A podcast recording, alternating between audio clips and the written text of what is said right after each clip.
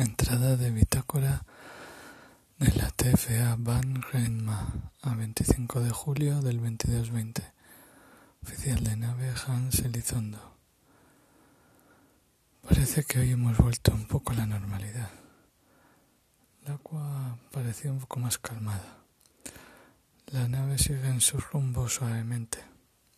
hemos decrecido un poco la velocidad, casi imperceptible no sé si es porque ya el sol nos da el mismo impulso o porque exigimos demasiado eh, a la nave todos los con la calefacción los y todos los sistemas internos.